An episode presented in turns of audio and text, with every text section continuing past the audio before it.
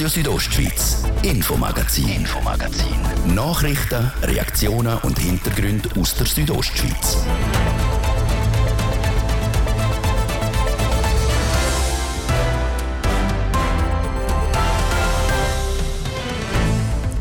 Die Corona-Pandemie hat den Hockey-Club in der Schweiz finanziell einen rechten Schlag in die Magengrube verpasst. Vor allem an der HCD hat grosse Verluste einstecken, weil der Spengler Cup zweimal nicht stattgefunden hat. In Davos hat man jetzt aber einen Plan im Köcher, wie der Club finanziell wieder auf die Beine kommen soll. Verzeihung.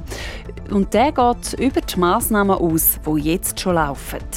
Unter anderem äh, auch Spielerlöhne Angestelltenlöhne bis zu 25 Prozent gekürzt. Das sind so die Massnahmen, die wir gemacht haben. Wie gemeint Davos am HCD unter die Arme greift, ihr hört es. Optimierungspläne schon umgesetzt werden im Unrengadin. Dem 30-jährigen Bonin Jadine wird aktuell gerade ein Facelifting verpasst. Wie die renovierte Version von der Schuler Bäderlandschaft einmal daherkommt, ihr hört es. Das ist das Infomagazin an dem Freitagabend bei Radio Südostschweiz. Ich bin Olivia Limacher. Schön sind ihr dabei. Der HCD steckt in einer Krise. Und zwar nicht, weil er seine Saison schon vor dem Final beendet hat. Er hat zwei Jahre hintereinander den Spengler absagen. Dass unter anderem die grosse Einnahmequelle weggefallen ist, hat ein grosses Loch in der Kasse vom Hockeyclub Davos hinterlassen. Wie man das überwinden will, weiss Manuela Meuli. Zwei Jahre Pandemie, oft mit leeren Zuschauerrängen und zwei Jahre kein Spengler Cup. Letzte Saison hat der HCD anders als in anderen Jahren einen Verlust geschrieben. Es sind fast 4 Millionen Franken. Gewesen. Und auch dieses Jahr rechnet der HCD-CEO Marc Gianola mit einem Minus zwischen 2 und 3 Millionen Franken. Darum hat der Verein tief in die eigene Tasche greifen müssen. Sprich, das Eigenkapital vom Verein sei aufgebraucht. Das muss wieder aufgebaut werden, damit wir, äh, damit wir können geschäften können. Das ist unser Ziel für die nächsten Jahre. Für das wird der Club auch von der Gemeinde unterstützt, wie der Grosse Landrat das Davoser Gemeindeparlament einstimmig beschlossen hat. Für die nächsten drei Saisons muss der HCD weniger Stadionmiete zahlen. Eigentlich zahlt der Club durchschnittlich 40.000 Franken Miete im Monat. Neu sind es nur 17.000 Franken. Damit spart der Verein insgesamt 880.000 Franken. Das allein hilft aber nicht, wie der Marc Gianola sagt. In den nächsten Jahren dürfen wir keinen Verlust machen. Dann haben wir sicher in den letzten Jahren verschiedene Massnahmen initiiert, die der HCD eigentlich dazu gebracht hat, dass er überlebt hat bis jetzt. Das wird weitergeführt. Unter anderem äh, auch Spielerlöhne Angestelltenlöhne bis zu 25 Prozent gekürzt. Das sind so die Massnahmen, die wir gemacht haben. Die Sparmaßnahmen von Seiten vom HCD haben laut dem Davoser Landemann Philipp Wilhelm unter anderem dazu beigetragen, dass der Mieterlass im grossen Landrat so klar angenommen worden ist. Das ist uns sicher wichtig, dass wir auch aufgezeigt bekommen haben, dass man auch versucht, Gespräche zu suchen, dass man da eigentlich eine breite ähm, Lösung findet, um den Club wieder auf gute äh, Beine zu stellen. Wir sind zum, zu der Einhelligkeit gekommen, dass es das ein Beitrag wäre, wo äh, kann dem Club wirklich wesentlich helfen, um jetzt auch weiter noch können, die Sanierungsmaßnahmen fortzuführen. Dass die Gemeinde den Club unterstützt, ist nicht ohne Eigennutzen. Die wirtschaftliche Wertschöpfung vom HCD sei wichtig für die Gemeinde Davos. Und der HCD hätte eine grosse emotionale Bedeutung für viele Davoserinnen und Davoser. Mit seiner über 100-jährigen Geschichte ist er eine Institution in der Gemeinde. Und er ist der einzige Bündner Club, der in der höchsten Liga spielt. Neben der Mietreduktion hat der grosse Landrat gestern unter anderem auch noch einem neuen Klimafonds zugestimmt. Damit will die Gemeinde klimaneutral werden.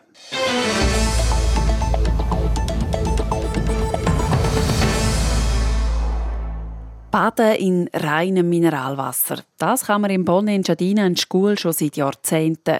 Das Bad hat bei der Eröffnung vor 30 Jahren schweizweit als Pionierprojekt gegolten.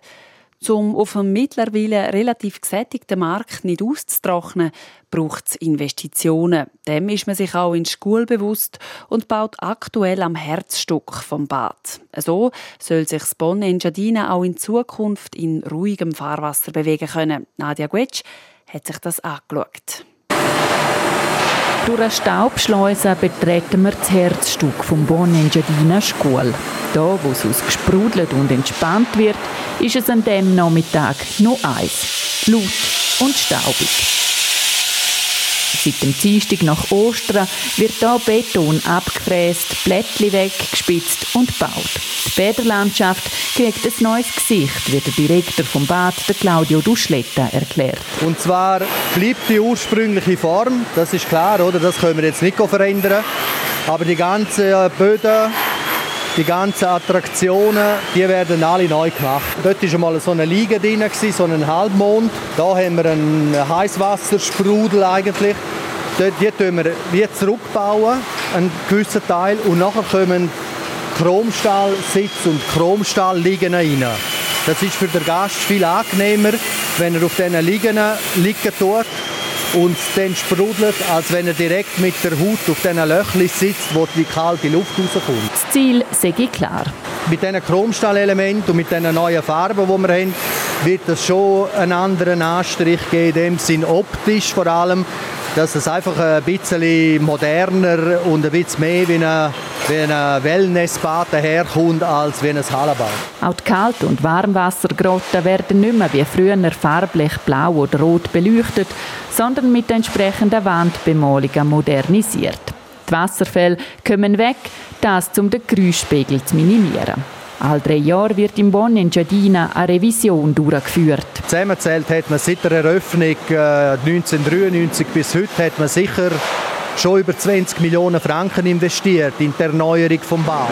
Aber es ist die erste große Revision in der Bäderlandschaft. Man hat das Römisch-Irisch schon gemacht, man hat die Saunalandschaft schon gemacht, man hat eben Garderobe schon gemacht und im Bad ist es jetzt eigentlich nach dieser langen, langen Zeit das erste Mal, wo man so massiv dahinter geht. Allein 1,6 Millionen Franken fließen in der nächsten Woche in die Sanierung der Bäderlandschaft. Eine der grossen Unbekannten in der ersten Bauwoche sei der Zustand vom Boden vom Hauptbecken gewesen, erzählte Claudio Duschletta. Das ist so das, wo wir auch Respekt hatten davor, oder? Weil wenn, wenn das nicht so wäre, dann hätte man den komplett müssen aufreißen, neu abdichten und dann wäre natürlich eine Sanierung innerhalb von zehn Wochen nie möglich gewesen. Und sie haben da als erstes, gerade letzte Woche, wo wir angefangen haben, haben sie so Proben gemacht und geschaut und zum Glück, muss ich sagen, ist der Boden nach wie vor absolut dicht und darum müssen wir jetzt auch nicht isolieren, sondern können jetzt eigentlich nur abschleifen und direkt drüber plätteln. Auch ein Stock tiefer, das, wo der Gast nie sieht, dort, wo die ganze Technik vom Bad beheimatet ist, werden für 200'000 Franken Rohrdichten und Pumpen ausgewechselt. Weil wir haben massivste Mineralablagerungen in den Röhren, in den Filtern, in den Maschinen. Und darum ist der Unterhalt von so einer Anlage äh, sehr, sehr aufwendig. Das ist nicht einfach Hahnenwasser, wie man sich das daheim vorstellt, wo vielleicht ein bisschen Kalk hat, wo zum Hahn ausfließt und eigentlich keine Problem darstellt. Da kommen wirklich Mineralien rein, wo, wo unsere ganze Anlage sehr stark dort beanspruchen in dem Sinn. Aber nicht nur innen, auch außen kriegt das Bon in Giardina ein neues Gesicht. Das mintgrüne Wellblechdach muss nämlich ebenfalls saniert werden. Weil eben die Dächer sind natürlich auch 30-jährig jetzt in der Zwischenzeit und können an verschiedenen Orten ein bisschen undicht werden. Und äh, das wird natürlich aber auch der äußerliche Aspekt vom Base verändern, weil das Material in dieser Farbe gibt es nicht mehr. Und darum werden die Dächer jetzt neu eingedeckt und zwar mit einem, mit einem sagen Sie, stabileren oder, oder dauerhafteren Material, wo aber so anthrazitfarbig ist. Während zehn Wochen ist das Bad wegen der Baustelle geschlossen. Die rund 55 Mitarbeiterinnen und Mitarbeiter werden in dieser Zeit in allen verschiedenen Bereichen eingesetzt, erklärte Claudio Duschletta. Und am Schluss muss wohl jeder ans Putzen vom Staub glauben. Die Reportage von Nadia Guetsch. Ab der Auffahrt ist das Bonne in Giardina nur teilweise offen. Ab Ende Juni ist dann wieder das ganze Angebot verfügbar.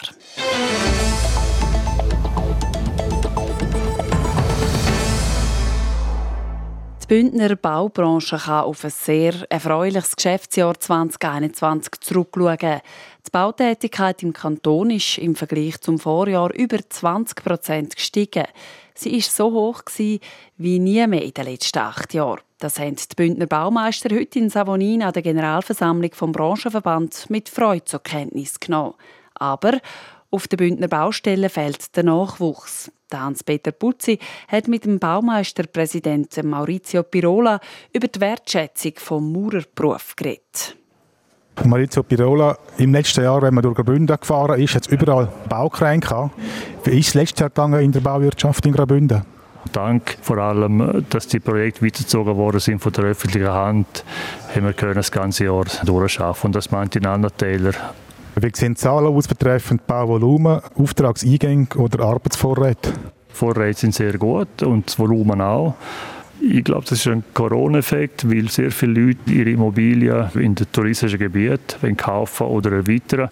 Wenn jemand will heute ein Einfamilienhaus bauen wie lange muss er warten, bis ein Bauunternehmer Zeit hat, um das zu bauen? Ich glaube, heute, wenn man sauber durchplant, dass man ein Jahr Vorlaufzeit hat, um nachher die Liegenschaft zu erstellen, das ist sicher zum Vorteil. Also ganz, ganz kurzfristig werden sie wahrscheinlich niemand finden oder ganz wenige finden, die noch Kapazitäten frei haben. Ein wichtiges Thema ist auf dem Bau der Nachwuchs. Wie viele Maurer haben im letzten Sommer abgeschlossen? Im letzten Sommer haben etwa 40 äh, Lehrende abgeschlossen in unserem Kanton. Das Problem, das wir einfach haben, sind nachher nach der Lehrabschluss, dass die Abgänge nach zwei, drei Jahren, dass die, die Leute so anders in eine andere Branche gehen. Und das macht uns so ein bisschen Kopfweh, vor allem auch bei den Kaderleuten. Warum verabschieden sie sich von unserer Branche? Und da sind wir jetzt am evaluieren, an was es könnte liegen. Vor zehn Jahren hat es aber noch einiges mehr meines Wissens noch Abschlüsse oder, vom Bau. Wie hat es vor zehn Jahren ausgesehen? Vor zehn Jahren war es mehr. Wir müssen mehr Werbung machen für unseren Beruf und im Allgemeinen muss die Wertschätzung der Bevölkerung einfach ein bisschen mehr da sein, auch zum allgemeinen Handwerk. Weil es gar nicht sein, dass alle studieren gehen und der Handwerkerbetrieb niemand ausübt. Dass man sich nicht mehr so schnell Finger dreckig machen auf dem Bau, ist das eine. Das zweite ist aber auch, dass ihr heute einen Baumeister ins Gewissen geredet habt. Macht die Bauwirtschaft da genug? Wir machen schon genug. Es wird einfach zu wenig gut verkauft. Aber es muss sich einfach in den Unternehmern bewusst sein, dass wenn wir keine Lehrlinge ausbilden tun, dass die uns einfach nachher später fehlen, und zwar in jeder Position. Und wie viele Lehrverträge sind jetzt schon abgeschlossen? Wir sind auf dem Stand plus minus 5 Prozent vom Jahr vorher. Und das lange? Nein, das lange sicher nicht. Also wenn man, wenn man die demografische Situation anschaut, dass so viel pensioniert werden in den nächsten zehn Jahren, lange das hinten und vorne nicht. In Graubünden ist es nicht schwieriger als an anderen Orten zum Lernen zu finden? Südtäler haben wir natürlich das Glück, dass wir äh, Lehrer rekrutieren können von den Grenzgebieten, also von Italien. Und die haben die Möglichkeit, mit der Berufsschule in Puschlaf zu können die gleiche Lehrausbildung können zu machen wie ein Schweizer Lehrling. Und das sind Leute, die eigentlich gut sind. Und dort haben wir ein gutes Potenzial. Anders sieht es natürlich aus, wenn man im Rital oder in Kanton Graubünden im Inneren anschaut. Dort äh, hat es zu wenig Lehrlinge. Sie haben es vorher angesprochen, in den nächsten Jahren verlöhnt u viel gestandene über 50-Jährige die Branche oder gehen in die Pension. Was heißt das für euch? Das ist wirklich das Problem. Ich glaube, es liegt sicher nicht am Lohn, sondern es liegt einfach äh, an der jetzigen Arbeitszeit. Ich denke, man muss auch probieren, mehr Frauen in unseren Beruf zu bringen und einzubinden. Mehr Frauen, was müssen wir da anbieten? Also wenn ich heute schaue und das vergleiche mit der Lehrstelle als Maurer vor 15, 20 Jahren, ist es viel körperlicher gewesen, die Arbeit auf dem Bau. Heute hat man viel mehr Hilfsmittel und die Möglichkeiten für eine junge Frau, um sich auszubilden als Maurerin, die, die sind heute da. Ein paar wenige Frauen, die das gemacht haben, die sind mindestens so gut wie die Männer. Warum sind sie so wenig? Ich glaube, das hat auch zu tun mit, mit dem Brustbild vom Mauer, das man hat. Oder? Das ist einfach, dass man eben mal deckige Hände kriegt und körperlich streng ist. Und dann liegt es vielmal in, in den Köpfen der Eltern. Es ist einfach nicht wenn, dass man einen Handwerkerberuf lernt. Noch schnell ein Wort zu den Preisanstieg. Wie sieht das im Moment auf dem Bau aus? Die Preise die sind so volatil, die ändern von einem Tag zum anderen. Eins ist der Preis und eins ist die Verfügbarkeit vom Baumaterial, wo man einfach sehr wahrscheinlich ein bisschen in größere Engpässe reinkommen während im Sommer. Muss man immer noch regelmäßig Wochen, Monate warten auf gewisse Baumaterialien? Im Stall oder in der Armierung, dort muss man einen Monat lang warten. Anders sieht es bei den Isolationen aus. Dort hat man ein bisschen länger, fast fünf, sechs Wochen, bis die Ware kommt. Und beim Holz hat sie sich ein bisschen verbessert, die ganze Situation. Für RSO in Savonin war Hans-Peter Putzi. Jetzt gibt es ein kurzes Update zu Wetter und Verkehr. Nach der halben hören wir uns im zweiten Teil vom Infomagazin. Wir machen eine Prognose zur bevorstehenden Fischereisaison. Ob mager oder üppig, ihr hört es gerade. Fantastische Tage bei der Manor. Bis zum Sonntag gibt es 20% Rabatt auf fast das ganze Non-Food-Sortiment. 20% auf Non-Food, exklusiv mit der Manor-Karte. Jetzt in der Manor oder auf manor.ch eine bestellen und sofort profitieren. So klingt es, wenn Ihr Butler leicht erkältet ist. Jetzt Euromillions spielen und super reich werden. Diesen Freitag im Jackpot über 160 Millionen. Der Freitagabend auf RSO halb sechs haben wir's. Wetter präsentiert von Procar Davos AG. Ihre Händler für die neuesten Mercedes-Modell in der Region Davos. Und es ist Abend zum Geniessen in Südostschweiz ziemlich sonnig mit Schleierwolken. In der Nacht nimmt dann die Bewölkung immer mehr zu. Am Morgen Samstag ist der ganze Tag trüb und nass. Am Mittag lässt der Regen dann kurz ein bisschen nach. Am Nachmittag fängt es dann aber schon wieder stärker an regnen, bei Höchstwert von bis zu 13 Grad zu Chur. Zu Davos 5, zu Schual 9 und St. Moritz höchstens 6 Grad. Und am Sonntag gibt es dann einen veränderlichen Mix aus Wolken und ein bisschen Sonne. Verkehr präsentiert von Garage Bardellini in Katzis. Dein Honda-Partner mit einem kompetenten Team und bester Qualität bei Reparaturen von allen Marken. Garage-bardellini.ch Da läuft alles rund. Wir haben keine Meldungen von grösseren Störungen. Ganz kurz noch die Passübersicht. Drei haben noch Wintersperre, der San Bernardino, die Forcola di Livigno und auch der Umbreil. Allen unterwegs, gute Fahrt. Verkehr. Und jetzt kommen wir zum zweiten Teil vom heutigen Infomagazin. Radio Südostschweiz, Infomagazin, Infomagazin. Nachrichten, Reaktionen und Hintergründe aus der Südostschweiz.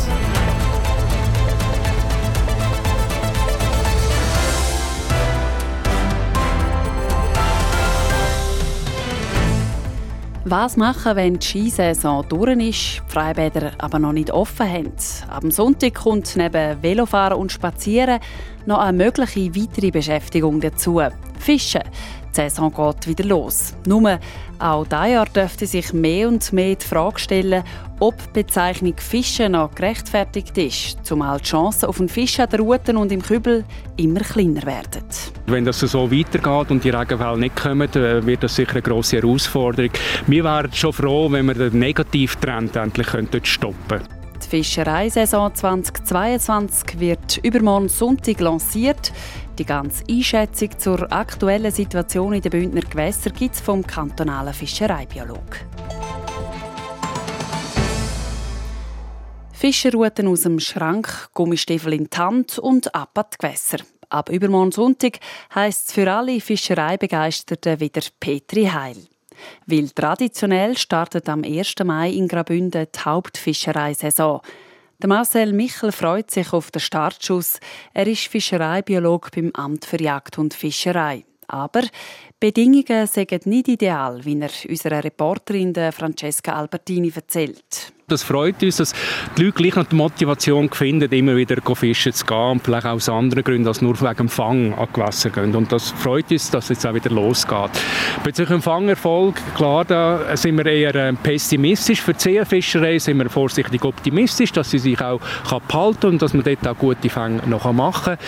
Fließgewässer, da deuten alle Fakten darauf hin, äh, dass auch das Jahr 2022 ähm, nicht ein gutes wird werden. Also gehen Sie in dem Fall davon aus, dass der Fischerfolg auch im 2022 zurückgeht und allenfalls auch die Trockenheit wieder zum Problem werden könnte? Die Tatsachen sprechen dafür. Sie haben vorhin die Trockenheit gesagt und wenn das so weitergeht und die Regenfälle nicht kommen, äh, wird das sicher eine grosse Herausforderung. Wir wären schon froh, wenn wir den Negativtrend endlich stoppen könnten. Aber eine Trendumkehrung sehe ich nicht für die nächsten Jahre. Gibt es Lösungsansätze? Hat man Ideen, was man machen könnte? Ja, es ist klar, man muss von verschiedenen Ebenen anfangen. Es ist die Sanierung Wasserkraft, die man vorantreibt, Fischgängigkeit, Schwalsung, auch mehr Restwasser, Gescheibesanierung, äh, aber auch Lebensraumaufwertungen. Das sind so Ansatzpunkte, die man muss verfolgen muss. Aber bis die wirksam wären, ähm, geht das natürlich einige Jahre bis Jahrzehnte. Und für gewisse Bachforellenbestände ist es vielleicht bis dann schon zu spät. Jetzt für die Fischer, die jetzt wieder an Gewässer oder an die Flüsse fischen können, gibt es auch bezüglich der Regeln irgendwelche Änderungen? Nein, wir fahren im Jahr 2022 genau gleich weiter äh, wie die letzten zwei Jahre. Äh, wir etwa für drei bis vier Jahre die fischereilichen Bestimmungen eigentlich ähm, gleich behalten und ähm, ändern momentan nichts. Sobald jetzt die Saison am 1. Mai startet, gibt es Fischarten, die beispielsweise mehr am Anfang gefischt werden und nachher weniger? Ja, der Flussgewässer eigentlich weniger. Ähm, es ist wie gesagt Bachforelle und die ist das ganze Jahr auch befischbar. Die Aktivitäten klar bei den Fischen sind vor allem im Mai hoch und Anfang Juni. Ähm, aber es ist dann auch die schon und dazu kommt im Juni. Dann ist der, eigentlich Anfang Juni äh, ist der Peak von der Fischerei in Graubünden. Ja. Und jetzt vielleicht noch zum Schluss eine persönliche Frage an Sie.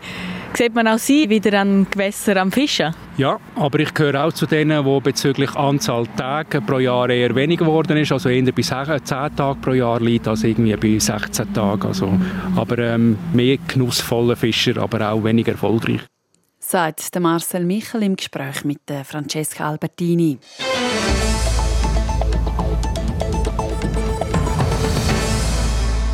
Mit Blick auf die Regierungsrats- respektive die Grossratswahlen vom 15. Mai haben wir Präsidentinnen oder Präsidenten der Bündner Parteien bei uns zu Gast. Im Talk in Zusammenarbeit mit TV Südostschweiz geht es unter anderem um Wert und Ziel der Parteien. Heute zu Gast beim Dani Sager ist Anita Mazzetta. Sie ist Vorstandsmitglied der Grünen Graubünden. Frau Mazzetta, wenn man sie ein bisschen kennt, dann hat man nicht das Gefühl, man hat eine militante Klimaaktivistin äh, vor sich. Ist das auch ein Zeichen, dass die Grünen in Graubünden ein bisschen gemäßigter unterwegs sind als an anderen Orten in der Schweiz? Klimaaktivistin bin ich, weil äh, die Klimafrage ist viel ähm, zu wichtig, dass man einfach inaktiv bleibt. Aber wir sind nicht irgendwie militant unterwegs. Die Grünen sind schon lange in den Parlament, in den Regierungen angekommen. Wir wollen mitgestalten, wir wollen lösungsorientiert auch in der Politik mitwirken. Sie haben so einen schönen Namen Verda, und haben jetzt doch auf Grüne gewechselt. Wäre das nicht in einem Vielsprachenkanton etwas gewesen, wo man eigentlich hätte positiv ausschlachten für Sie? Ja, das ist der Name, wo mit dem sind wir ja gestartet. Es hat sehr viele Diskussionen gegeben. Wir haben genau aus dem Grund auch äh, den Namen dann gewählt. Auf nationaler Ebene gilt der nach wie vor, weil wir wollen die vierte Schweiz natürlich auch repräsentieren. Hier im Kanton, auch gerade jetzt mit den Grossratswahlen, haben wir aber gefunden, wir brauchen jetzt ein Logo für alle drei Kantonssprachen und das ist der Grund gewesen. Historische Chance für Klimaschutz und Fortschritt in Graubünden. In den Interviews auch von den letzten Wochen im Wahlkampf kommt immer wieder der Green Deal. Aber den hat man geschafft, ohne dass sie im Parlament sind. Also wieso soll man die Grünen ins Parlament wählen, wenn es auch so ziemlich grün zu und her geht im Kanton? Also der Green Deal hat man noch überhaupt nicht geschafft. Man hätte mal eine Absichtserklärung jetzt, man hätte ein Klima äh, Ja zu einem Klimafonds gesagt, aber die konkreten Maßnahmen, die nachher auch wirken sollen, und wo, wo das Ziel äh, Netto Null bis 2050 sollen erreichen, diese Maßnahmen werden erst nach der Wahl diskutiert und beschlossen.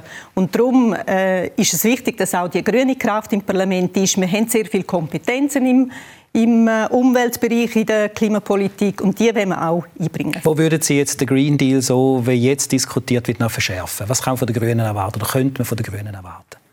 Also es ist ganz klar, im Prinzip ist das Ziel viel zu äh, lasch. Wir, wir, erreichen netto null für, die, äh, für das Klimaziel 1,5 Grad. Von Paris erreichen wir es so nicht. Also wir müssen auch nachschärfen ganz wichtig im Kanton und da hat der Kanton natürlich auch eine Möglichkeit, ist das kantonale Energiegesetz, also im Gebäudebereich müssen wir unbedingt äh, besser werden. Andere Kantone haben das jetzt vorgemacht und wir können wirklich denen folgen. Wenn sogar ein Kanton wie Glarus schafft, zum Beispiel äh, fossile Energien in der, im Gebäudebereich zu verbieten, dann sollten wir als Kanton Graubünden das auch schaffen. Also bei so einem, so Stichwort, wenn es um, um Klima und Klimaschutz geht, 5 von 12 verbieten, Einschränkungen, Verbote. Sie sagen, der Klimaschutz und Fortschritt, das tut nach Einschränkung nicht unbedingt nach Fortschritt. Also es ist ein Fortschritt, weil ohne, äh, dass wir Lösungen für die Klimakrise haben, wird auch die Wirtschaft massive Schwierigkeiten haben. Das weiß auch die Wirtschaft. Darum ist äh, die Klimapolitik schon längstens auch in der Wirtschaft angekommen. Wir müssen Lösungen haben. Man kann mit Anreiz schaffen. Das ist eine der Lösungen. Das langt aber nicht. Wir werden auch wir werden auch Vorschriften müssen erlassen. Wie ich gesagt habe, andere Kantone haben das auch gemacht. Im Gebäudebereich zum Beispiel gibt es schon heute sehr viele Vorschriften. Die Architekten und äh, Bauleute leben mit dem. Das gibt auch Arbeitsplätze, es gibt auch innovative Arbeitsplätze, weil man neue Wege geht. Und das ist gut für Graubünden und für die Regionen. Einer von Ihren Kandidaten um den Grossrat schreibt auf seiner Webseite oder auf offizieller Seite, bis 2030 Graubünden das Erdöl los wird. Sind es nicht genau so die, die Utopisten und Weltverbesserer, wenn man genau weiß, das klappt ja eh nie?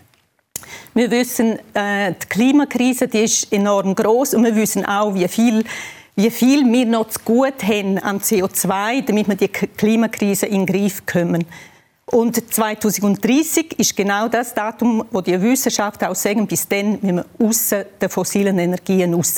Das ist jetzt vielleicht ein hehres Ziel. Mit uns ist auch klar, in der Politik muss man dann mit Kompromiss leben.